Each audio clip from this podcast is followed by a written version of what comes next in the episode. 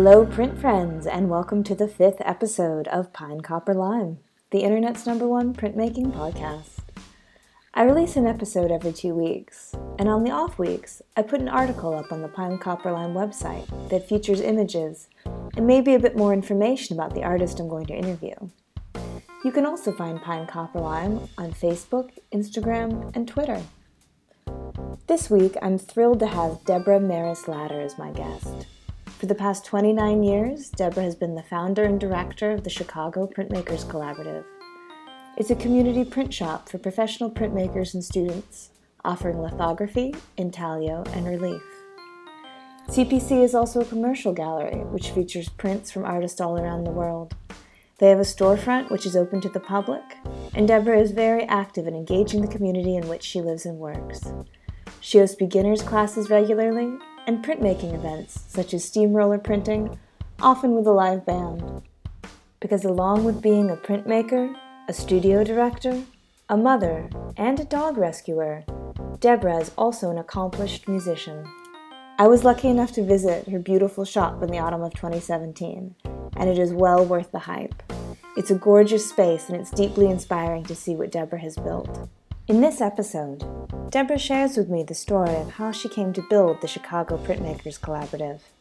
It's going to be a great episode for anyone who's dreamed of starting their own print shop, or anyone who's keen to start something new. As you'll hear, it takes a lot of moxie, a work ethic that does not privilege sleep, a pinch of good timing, and a little bit of divine intervention from a favorite grandmother to complete this story. One final note before I start this episode. You'll hear at the very beginning that Deborah mentions that I'm living in Sydney. So, despite my standard American accent, I do indeed live down under amongst the wombats. How I got here is a long story, but if you'd like to hear it, or if you're curious about anything else, please drop me a line at hello at pinecopperlime.com.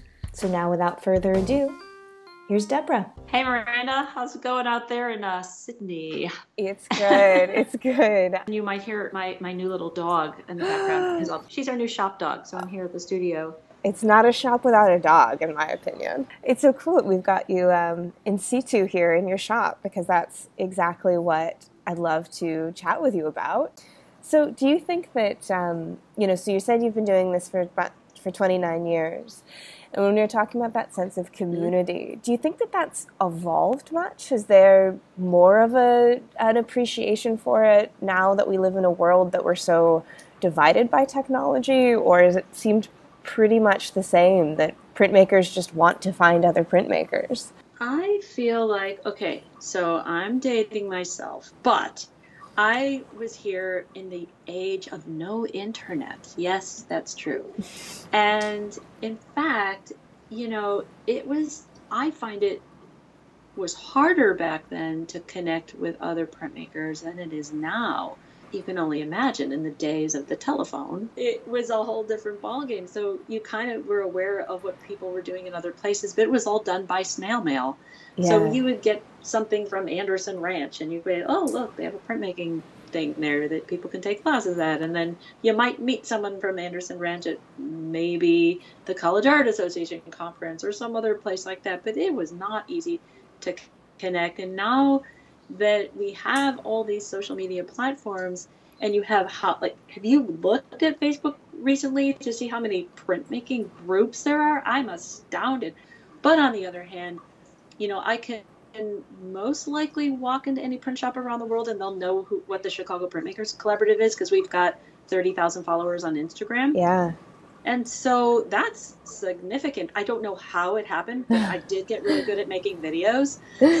and, and you know how printmakers are. They want to see those process videos. We love the process. It is so fun to, to, to watch that kind of explode and you know maybe we got on somebody's you know radar at some point and they just you know went crazy after that but um, it's a nice thing because I can say, oh yeah, I, you know, you might not have heard of us. I'm, you know, my name is Deborah from the Chicago. Oh, the Chicago. Oh, we follow mm-hmm. you on mm-hmm. Instagram.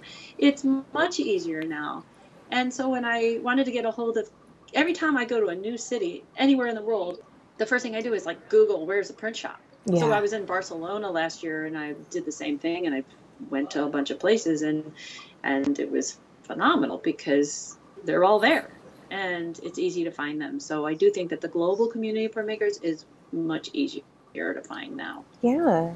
So 29 years ago when you were when you were setting up shop in Chicago, how did you get the word out? How did you get printmakers to come find you? It's a really good question because I didn't know anybody in Chicago except for this guy I was about to marry. so my husband lived here; he was an architect, and you know, I moved here out of the blue. I, you know, didn't really know anybody, and I was actually looking for teaching because I was I had been teaching at University of Indiana at Fort Wayne, mm-hmm. IPFW, and I was the printmaking department chair there. And I just assumed when I moved to Chicago, I would just look for the same kind of employment. It really hadn't occurred to me at that time that I should run a print shop. I, I don't know why, but it just didn't. It wasn't the kind of thing, you know, anybody in their right mind would do. Mm-hmm. but I showed up here and I talked to lots of people and I and so the initially I was meeting all the other printmakers in the city because I was going to the Art Institute and I literally would just drive down to UIC and stick my foot in the door and there Steve Campbell was printing up something and I'd say, "Hi, you don't know mm. me, but you're Steve Campbell. And he'd be like, yeah. I said, so, you know, tell me what's, you know, are you guys looking for adjunct? Or, you know, I'm come from, I told him what I was doing. And, and they were, and so I met everybody. And they, they were nice enough to not shove me out the door and say, "Who are you?" You're just like a pipsqueak, you know, in your 20s, and we don't know you. But again, printmakers are fairly generous, so so I first I meet everybody, and then I've been reading in this Chicago Artists Coalition newsletter, paper newsletter that we I would get every month, that there was this print shop for sale called it used to be Hard Press Editions in the 70s and it had gone fallow for many years. And the guy, luckily, who was selling it, had decided to keep the whole shop together rather than selling it off in pieces, in which he would have made more money. Mm. So, three thousand bucks. and so I had saved money teaching in Fort Wayne because there's not a lot to do in Fort Wayne, you know, you know, think about it. Yeah. And the rent is cheap there. So I had saved some money from teaching and I basically sunk it all into this print shop, moved in, and by myself decided, well, maybe I'll just have the university of me, you know, in the sense of like, well, I couldn't find a position, no one was hiring. And uh, so I just started the print shop. I thought, well, the worst case scenario is that no one will come, but I'll make you know a ton of prints. No, so I, I had you know I had time I, and I had you know this space and my husband's you know working at Skidmore Owings and Merrill at the time before he had gone off on his own. So I just did it and because I had met all these university people, I was like reached out to them, Janine Cooper Eiting and Michael Miller at the Art Institute and and uh, you know the people down at UIC and elsewhere and I said, hey, you know, when, when your students leave your programs, they need somewhere to go. There were no print shop in mm Chicago at the time, mm-hmm. if you can believe it. And that was the thing, because as I was looking for teaching jobs, I was also looking for a place to, I could go print, and there was no place to print. So that's why I realized that this was the right thing that Chicago needed it, and I've been doing it ever since. And but but the thing about these professors is they brought all their students for field trips to see where they should go when they when they finished. And then I opened my doors and I was inundated by people wanting to print and I realized, okay. And I all I did was turned right around and advertise in that same Chicago Artists Coalition right, newsletter yeah. that I had this shop open and everyone came for my first event and that was it. So That's kind of great. was needed. It was needed here in the city. So I never went back. So I've te- I, I taught all the classes at the beginning, mm-hmm. all of them. You know, I taught litho, I taught etching, I taught. Uh, I, I did, the only press I bought was the litho press, which was curious. That has a whole nother story of how I afforded that one. uh, it, it, was just like, it, I mean, it's kind of a neat story, but um, you know, I taught all the classes and I did that for a long time until I slowly started to hire other people to teach the classes. You know, when I would meet an exquisitely talented teacher of printmaking, I would hi- then hire that person Mm, to teach mhm. the class. So, yeah. So, and now I, you know, mostly administrate and work on my own work and that kind of stuff. But yeah, back then it was a lot different. Yeah. So how how did you come to get your litho press? oh, I'm so glad you asked. Oh. so uh, uh, right before this, I opened the shop in September of 1989. So I had started to put the shop together uh, that summer. Actually, that that summer is when I went to Tamarind for the summer, and I worked Mm. with Jeff Sippel on a course uh, in lith- in plate lithography. And right before that, my grandmother had passed away, and she Mm. I was very close with her, and she was always my champion and everything. And she's like one of those people when everyone looks at you like, you know, thinking you're a dork. You know, your grandmother comes to your rescue and says, yeah. "No, you're not a dork." so, uh, you know, she was just lovely, and she passed away, which was really tough. And you know, and I had some tough times getting the shop together, you know, kind of all by myself. And um, you know, I kept thinking, "Oh, she's she's watching my back." And at some point, my dad called me up, and she he said, "Oh, your your grandmother left you some money in her will," and I had already done this budget for the studio, exactly what I would need to buy a new litho press Mm. because I'm big litho. I love litho, and I wanted to make sure I could do litho in the new shop. And I basically needed ten grand, both to buy it and get it here. Hmm. Um, now I think those prices are a lot more now. Yeah. I'm de- definitely dating myself. But uh, so my dad calls me out of the blue. He says, "Your grandmother left you some money," and of course, that's the last thing I was thinking about. I just missed her. I didn't even think about wills and all that kind of garbage. But I said, "Well, how much did how much is it?" And he said it was ten grand. Mm. And I said, "That that's just meant to be. You Yeah. know, that is what I'm spending that money on, and that is exactly what I did. And I got a brand new Takach Garfield litho press, and I'd already because I was at Tamarind, I had already, you know, seen the Takach factory and met Dave Senior and all that, and looked at those presses, saw how they're they're machined by hand in that space. Lo- still love those guys. They're incredible. That whole family and the, the business they run. But anyway, so they sent me a press, and I took the whole thing apart and walked it up a two-story walk up to get Oh to, my into this first space. I know that doesn't that sound frightening. I swore I'd never do it again, and then I did it twice more. But uh, I really know how to take those presses apart and put them back together. I've gotten very good at that, unfortunately.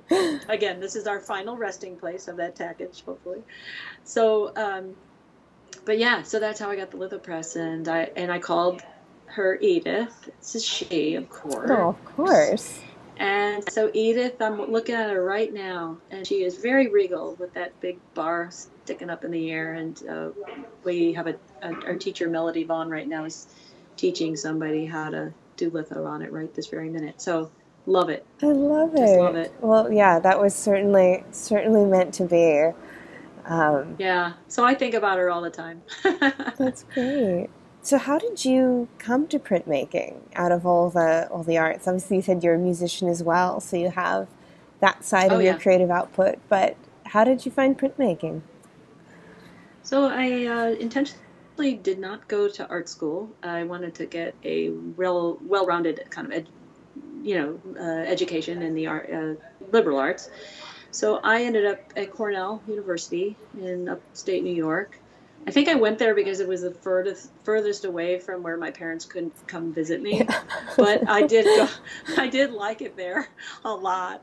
Anyway, so I ended up at Cornell uh, to get a. Yeah, I always said thought you know art's about uh, you know art's about life, not about art. So I didn't want to be too enmeshed in art initially, even though I knew all you know from the get go I was going to be an artist. And I actually started out in sculpture.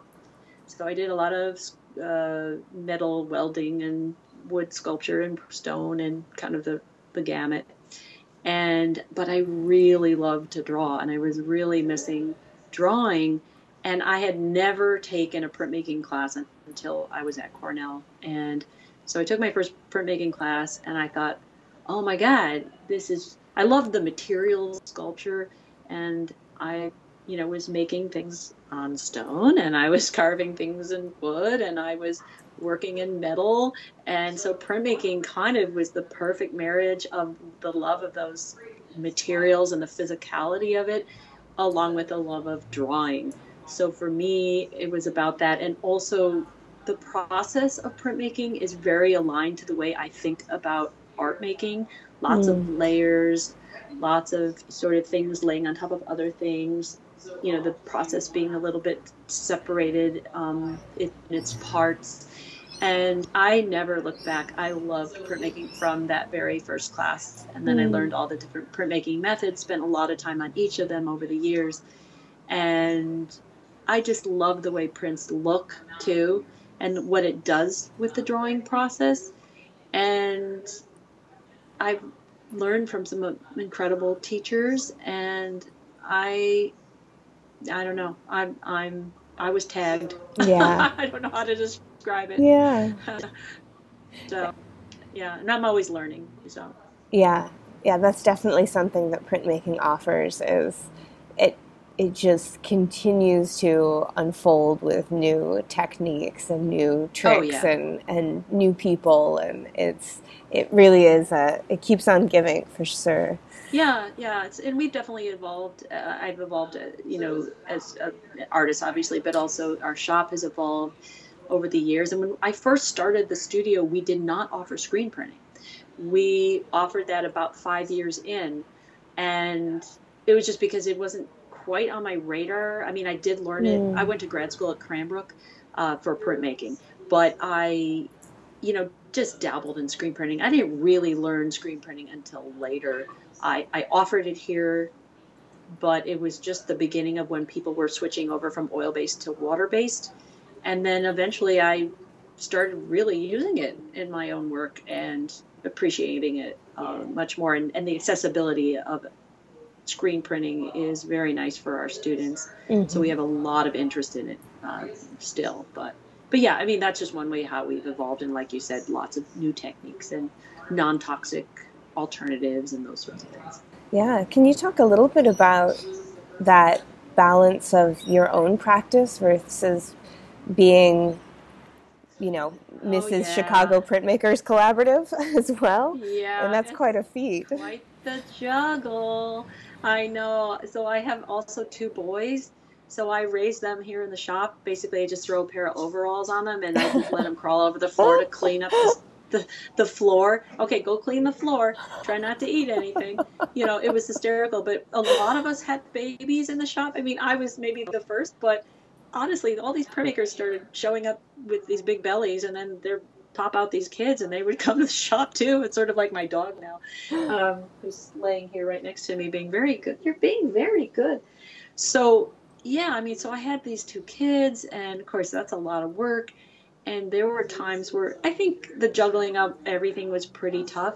I um, didn't actually join my band until my kids were sort of like six and seven. Mm. Uh, so, I mean, I always played music, but you know, it's the kind of thing I mostly did it once in a while or practice at home and that kind of thing. So, with the band, that again was another commitment. But as they, be, as the kids became more uh, independent, then you know, I was actually able to fill in my schedule with. I, I, I do a lot you know, I mm-hmm. definitely do a lot. I have a lot of energy, and people kind of kid me about it. Um, this dog's been good because it like he lowers my she lowers my blood pressure a little bit. I I actually know how to how to calm down, rest a little bit more than usual. But yeah, I am always working on something. So when I do have time to work on my own work, which is really important to me, I do, and I'm pretty good at doing lots of things at once. So you know, I may come in to do administrative work at the collaborator or fix something. I mean, a typical day could be, oh, got to fix the litho slab. I'm gonna, oh, there's a light that's flickering, and fix that. Need to make phone calls. Need to sit on the computer and get an email out. Do a little social media. Work on my own work for an hour or two. Go back to the other things. I mean, I am always working, and sometimes I'll go home late at night and keep working on the computer stuff mm-hmm. and the social media stuff until like two in the morning. So I kind of consumed by it, but I think I wouldn't have it any other way. And I think when people say, I want to, you know, I want to start a print shop, can you talk to me about that? And I'm like, are you crazy? but, and you know, because, you know, your husband does this, um, you know, they have to, be, it has to be the right person who's willing to put in those hours. Uh, and there have been times where it's been really tough. Um, or my family needs me more. Um, and I do like to see my husband once in a while, absolutely. but you know, he knew he knew who he married. So yeah. we both love our we both love our work so so it's been pretty nice. So yeah, I mean it's a juggle, and you know, and then it's just staying healthy. And I, I do love to be outdoors. I think we talked about it that at one point. I love to, you know, exercise and be outside and do other things as well. Yeah. So kind of try to juggle it all, but I don't feel like I'm not that kind of person that has to spend like a full day doing just this and then a full day doing just that. Like yeah. I look and you know, oh, I want to make sure I for a couple hours today, which is what I just did mm-hmm.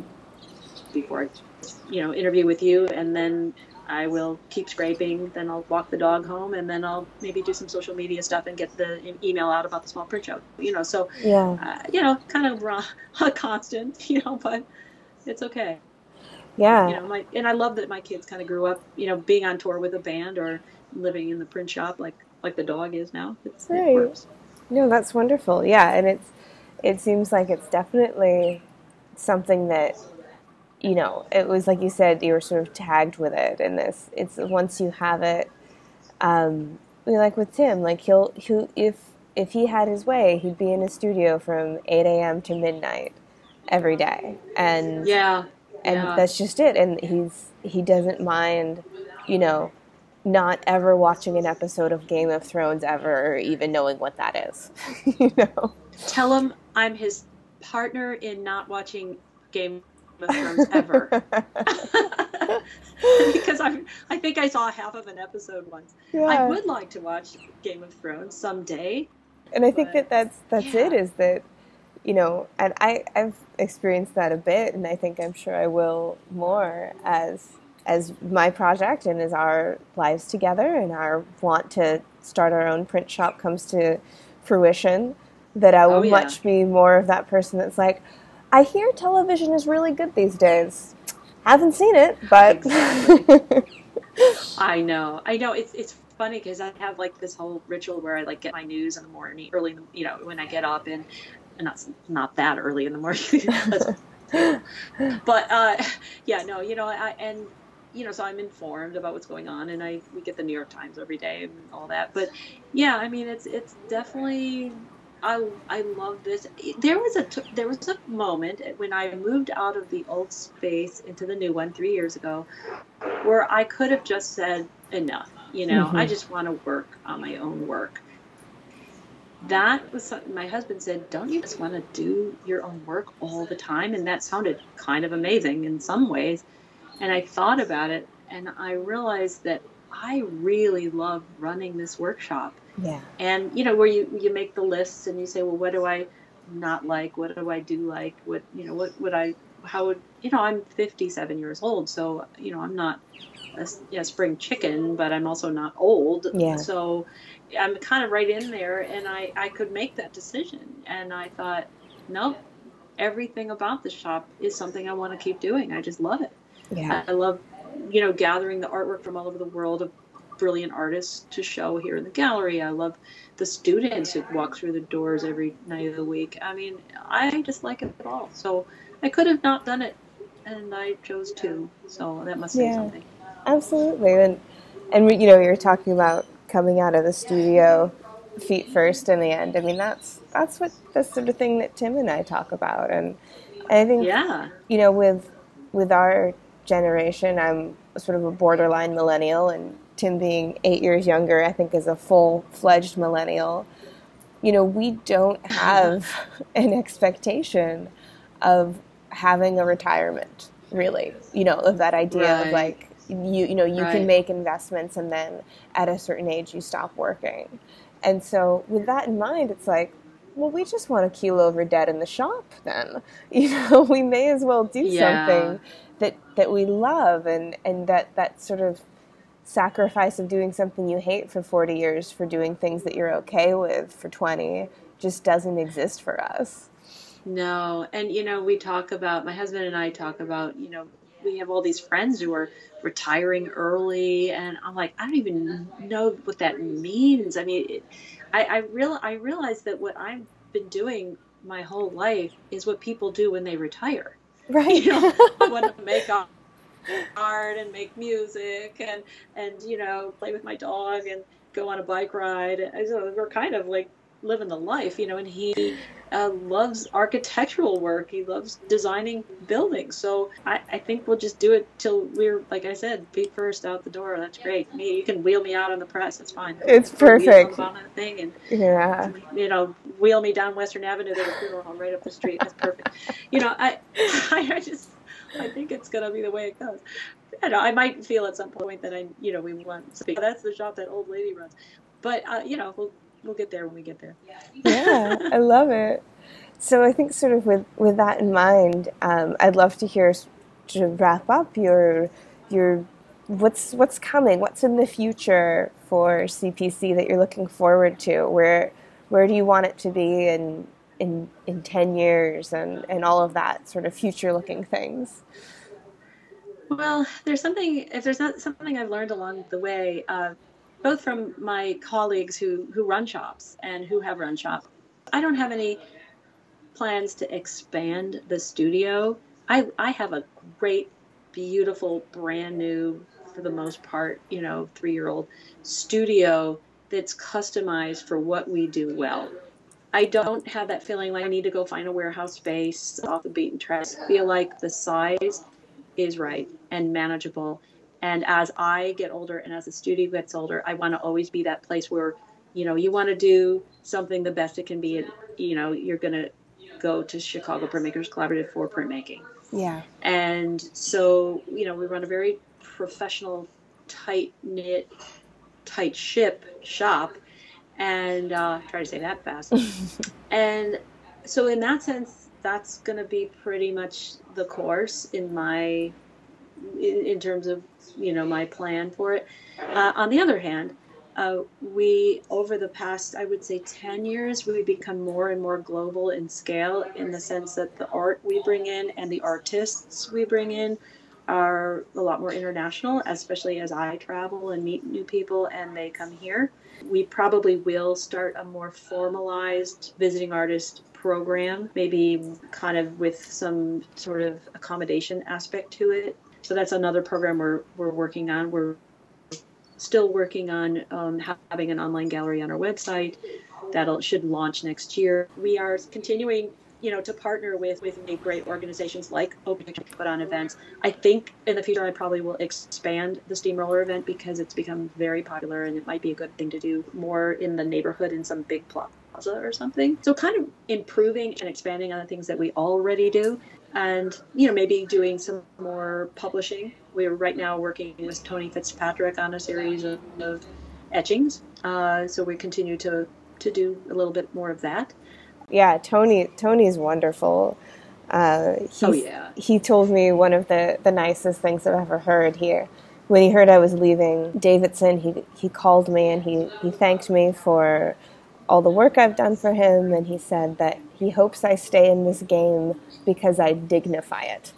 Is the word he used. And oh, I was, I was like, I just got chilled. Right? I like I I. That is so perfect. It made me like I completely teared up on the other end of the phone when he said that. I was like, well, you know, he is he is such a wordsmith. Yeah. And that is just the perfect thing and it, but it's true, Miranda. You do, and I I'm glad he said it better than than I could.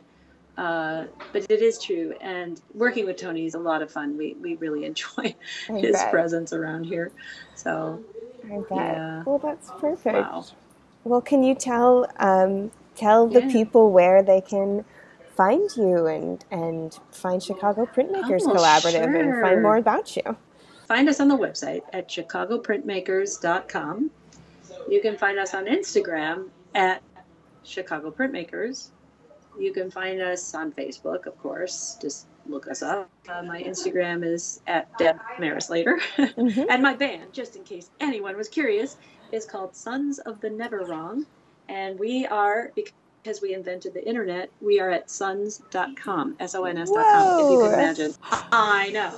Thank you so much. You've been so generous with your time and um, and chatting with me, and thank you. And I will be in touch. Awesome. Thank you so much. You have a great night and or more of a day. You're, we're having a great night. You're having a great day. Yes. We're halfway around the globe from each other. It's amazing. Definitely. All right. Well, sorry about all the, the shop noise in the background, but hey, you know. And that's our show for this week. Take a look in the show notes for any links that may have piqued your interest. Otherwise, I'll see you in two weeks. This episode was written and produced by me, Miranda Metcalf, with editing by Timothy Pauschak and music by Joshua Weber. See you soon, print friends!